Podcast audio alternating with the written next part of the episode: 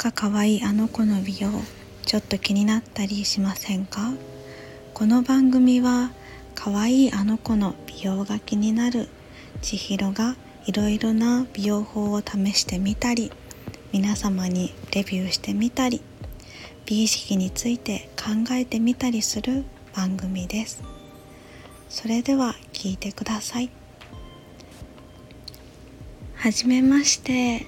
ちょっとねラジオとか撮ってみるの初めてなんですけどいろいろ美意識が下がってるなって思うことが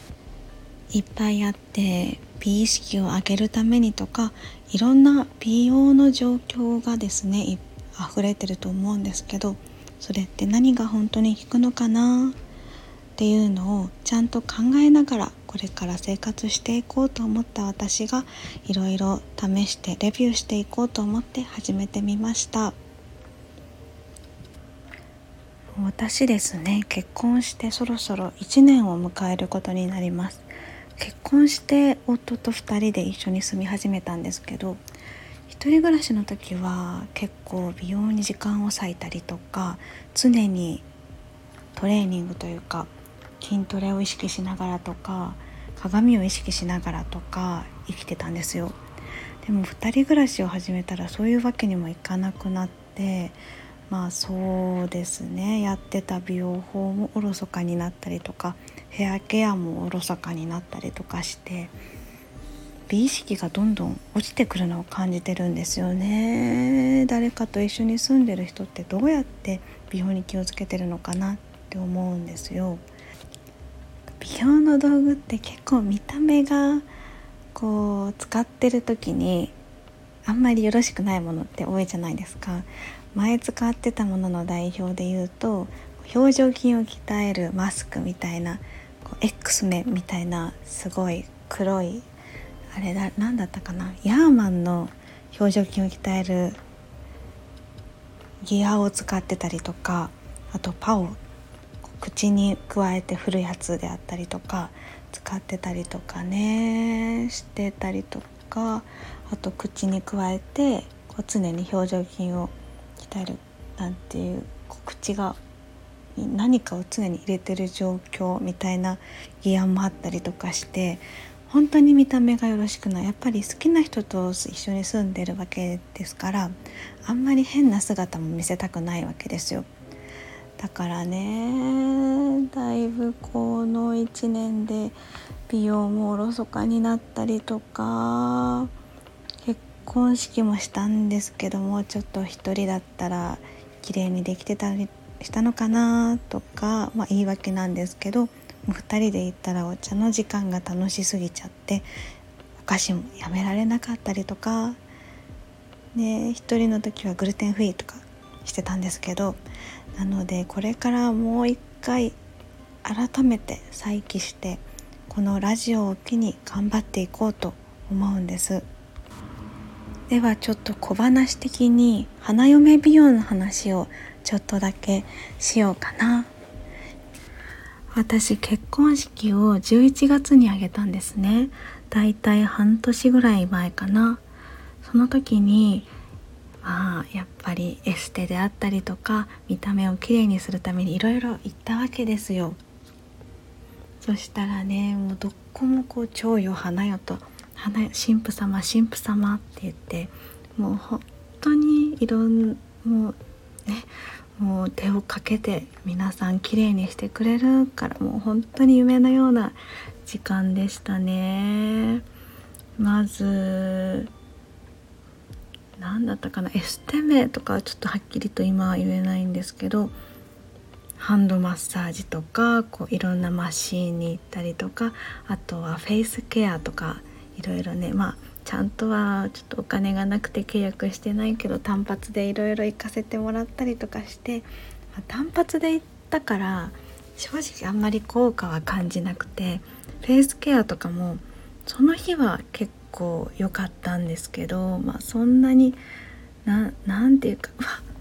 絶対通いたいみたいな効果はあったところはちょっと行った中にはなかったかなって感じなんですよね。でもやっぱりお金をかけてちゃんと10回とか一つのところで契約していったらちゃんとした効果は認め見込めたかもしれないんですけど私が割と上半身が華奢なタイプであのドレスって上半身があらわになるというかなので私は割とそんなに見た目としてこう痩せたりとかは必要があんまりなかったんですよ。まあ厳密に言ったらやっぱりそのすごく綺麗なわけじゃないからもうちょっと上げ幅はもちろんあるんですけどでもうーん。エステの人も特にそこまで送信を進めてこなかったりとかして肌もそんなにトラブルもないからそこまで自分では気にしてなくてまあちょっと美容のモチベーションがかなり低くて申し訳ないんですけどそんな感じで花嫁美容してたんですけどやってよかったなっていうのが2つだけあってそれがまず1つ目は肩のボトックスボトックスとか美容医療とか私したことなかったんですけど肩こりがすごくひどいっていうのとあといろんなエステに行ってよく言われたのが肩の首の根元の筋肉が張っているから首が短くなってるからそれが綺麗じゃない。こりをほぐしたらこれが首がもうちょっとかなり長くなりますよって言われてその長い首が本当にずっと憧れでやっぱドレス着た時も綺麗だからいいなと思って、まあ、いろんなこりをほぐしたりとか肩こりに効くって言われるこう姿勢のサポーターとか買ったりとかしたんですけどやっぱり自分ではなかなか効き目もそんなに分からなくてで一番良さそうだなっていうのをインスタとかいろいろ調べた中でたどり着いたのが肩へのボトックス注射。